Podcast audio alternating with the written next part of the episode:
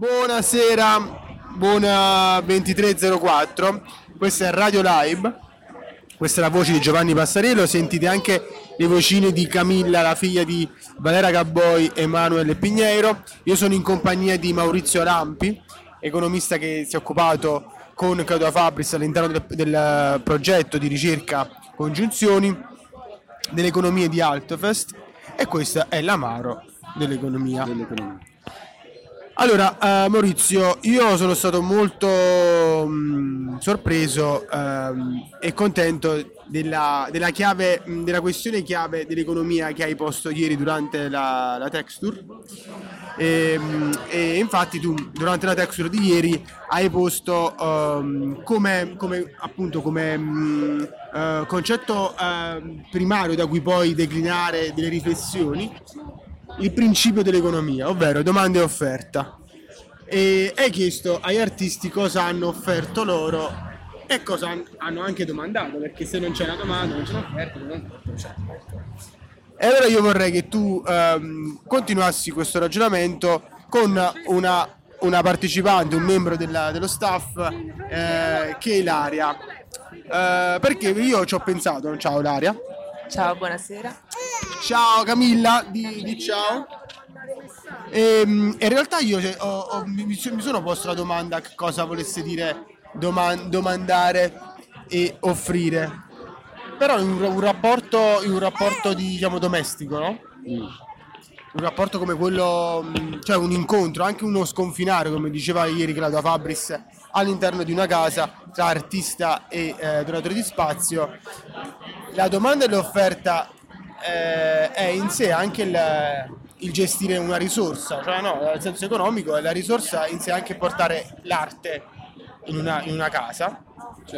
E, Cioè, certo, e, e anche dalla, dalla parte, dalla parte del donatore, è, da quello che io penso che sia domanda e offerta, il donatore invece di dare accoglienza e rinunciare, perché poi ieri si è parlato anche di rinuncia. Tu Ilaria invece cosa pensi del- di cosa possa essere domanda e offerta ehm, all'interno del, ehm, del discorso poetico e artistico di Altofest?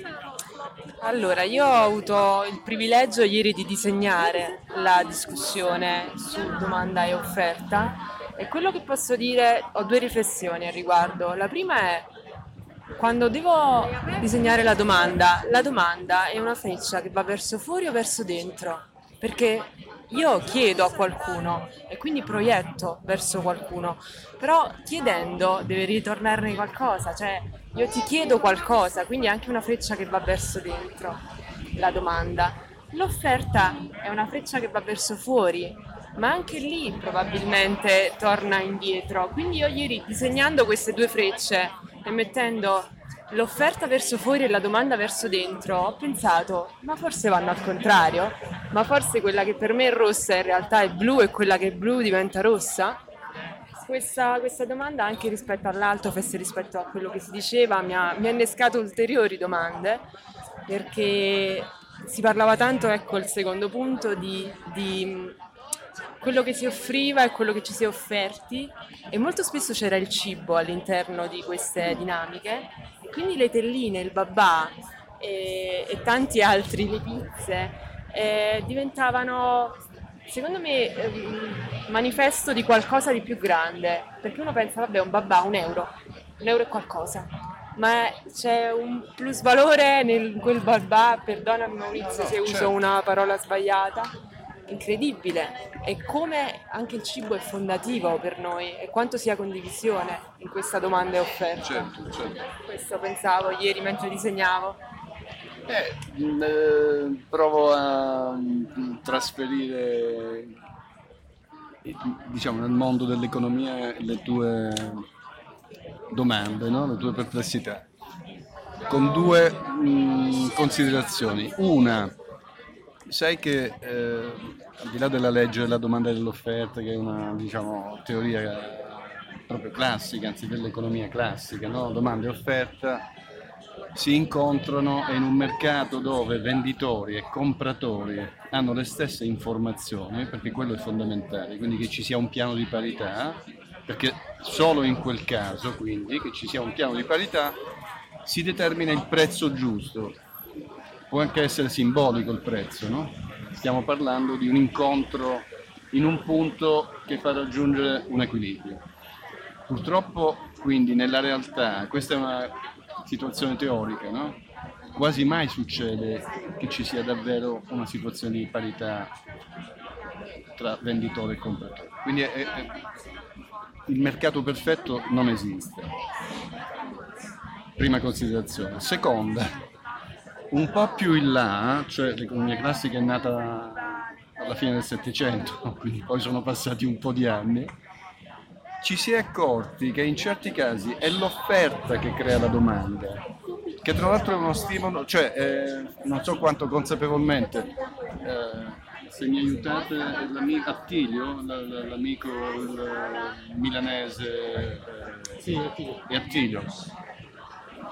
Nella sua esperienza, la sua offerta, cioè la produzione di un oggetto che tendenzialmente all'inizio non aveva un mercato, poi invece ha avuto un successo, ha incontrato la domanda. E questo veramente risponde a una legge economica, cioè è l'offerta che crea la domanda. Quando nasce l'offerta, a volte la domanda di quel prodotto, di quell'oggetto non c'è ancora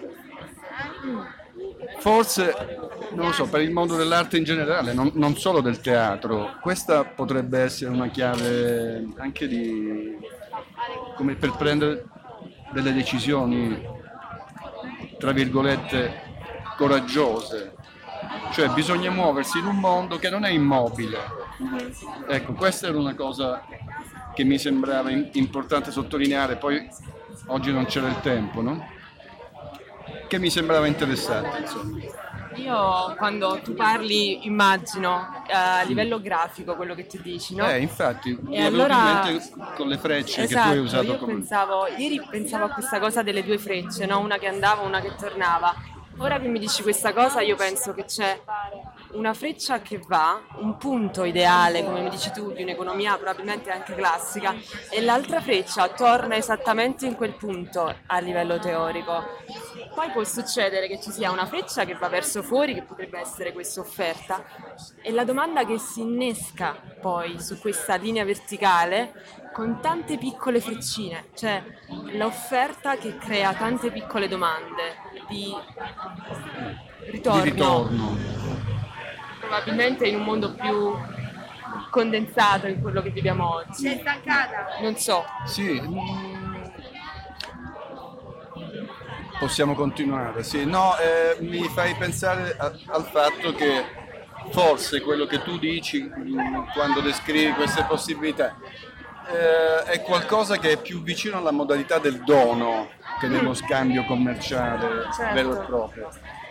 Un vero dono presume che prima dell'offerta, anche nella forma gratuita del dono, ci sia una domanda, ma non una domanda in senso grafico, proprio una domanda come interrogazione. Punto tu interrogativo. Devi, hai, hai, capito che voglio sì, dire? Sì. Cioè tu, prima di regalare un, che sia un babà, una storia o uh, un oggetto qualsiasi, eh, devi chiedere che cosa potrebbe davvero servire o rispondere al desiderio della persona alla quale tu stai donando o comunque offrendo, perché altrimenti non è un dono e diventa qualcosa soltanto di autogratificante. Anche questo mi sembra importante certo. che un po' emerga, da, perché altrimenti rischia di rimanere soltanto un po' rituale lo scambio, anche quando apparentemente sembra bello, no? che realizza un, un incontro, magari invece non lo è. C'è sempre una dinamica in cui bisogna quasi compensare, no? A volte uno offre qualcosa senza volere nulla in cambio. Cioè, questa domanda che nasce eh, non, non, basta, non basta non volere nulla in cambio quel dono deve essere accettato, accettato davvero. Per essere accettato tu devi aver chiesto la, la tua domanda, può anche non essere stata verbale. C'è un, uh, un movimento in Francia, si chiama MAUS, è, una, è un acronimo. MAUS è eh, autore famoso del saggio sul dono, no? E adesso c'è un movimento, l'acronimo vuol dire movimento anti-utilitarista, eccetera, eccetera, che in Francia ha veramente molti proseliti, dove cioè, loro hanno appunto costruito questo modello che presume appunto prima domanda, offerta, restituzione, perché l'altra cosa importante è che tu faccia qualcosa che consenta una restituzione, perché altrimenti c'è comunque uno squilibrio, no? che addirittura Certo. può peggiorare la situazione di peggiorare, diciamo alterare la, la situazione di, di partenza. Un dono per avere valore deve stabilire una Una situazione di dinamica di parità. scambio. E non, non si tratta di valori commerciali, Certo. devi essere interessato a un, a un ritorno qualsiasi, ma ci deve essere la possibilità del ritorno. Non so se sono stato chiaro. Chiarissimo. Molto chiaro.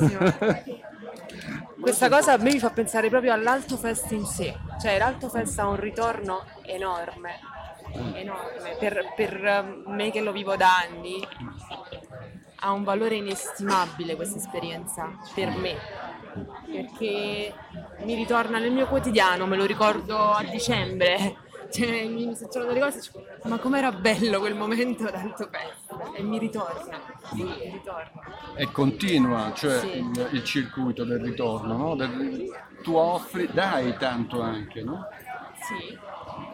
Ecco, nel momento in cui dai non devi, non devi chiedere la garanzia del ritorno, Esatto. ma devi creare le condizioni perché il ritorno ci possa essere.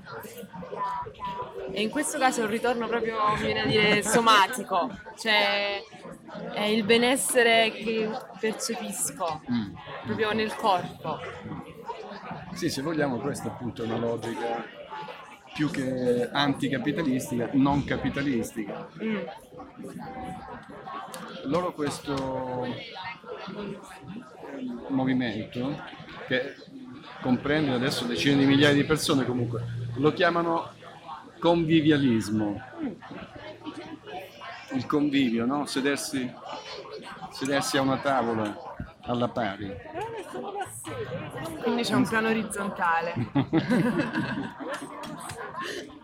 È proprio così. Eh, Ma, eh, infatti penso che sia un discorso che anche ieri stavo, lo stavo un po' prendendo, diciamo, ca- per i capelli, dai capelli.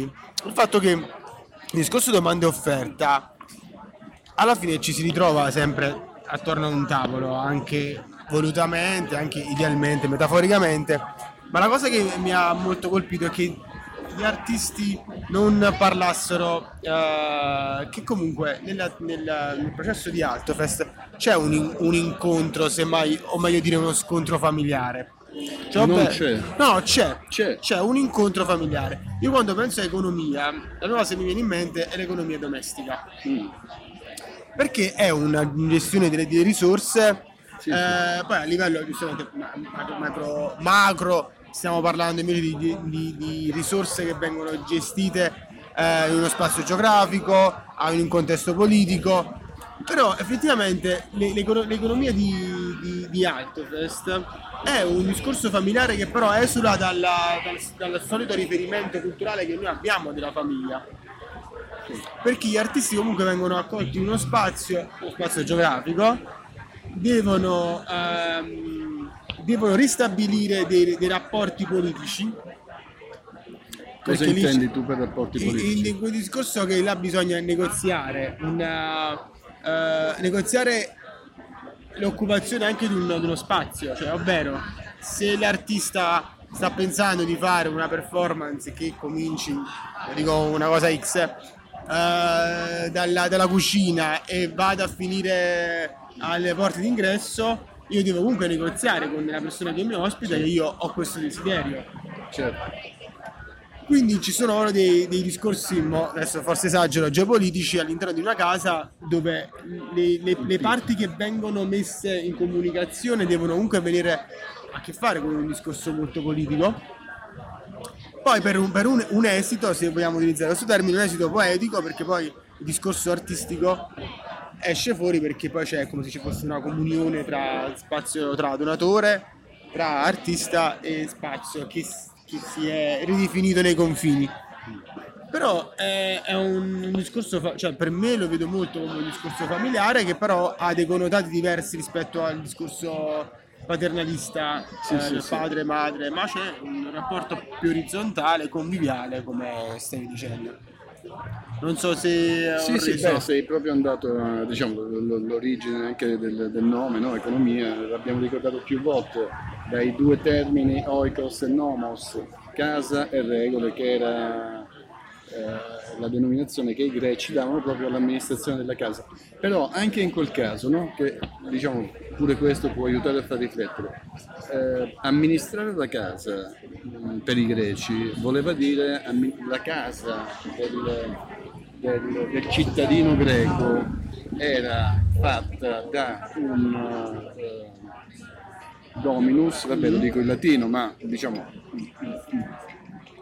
capo, della- il maschio, capo della casa, donna più donne, non una sola donna, servi, parenti, dipendenti, perché spesso dalla casa, eh, o meglio, nell'amministrazione della casa si comprendeva anche l'amministrazione dei beni, che erano terre, immobili, cioè il cittadino greco, l'ateniese medio, il cittadino era anche un proprietario, schiavi, schiavi, gli schiavi nelle case degli ateniesi, perché quando si pensa ad Atene, no, la democrazia, Pericle, Però no. pensiamo sempre, c'era l'aspetto degli schiavi, ora è ovvio che bisognerebbe contestualizzare, stranieri, no? però era quasi quindi l'amministrazione di un'azienda, quella che noi mh, adesso chiamiamo casa, Casa, o i esatto. posti dei greci, era già quasi una polis, era una piccola polis,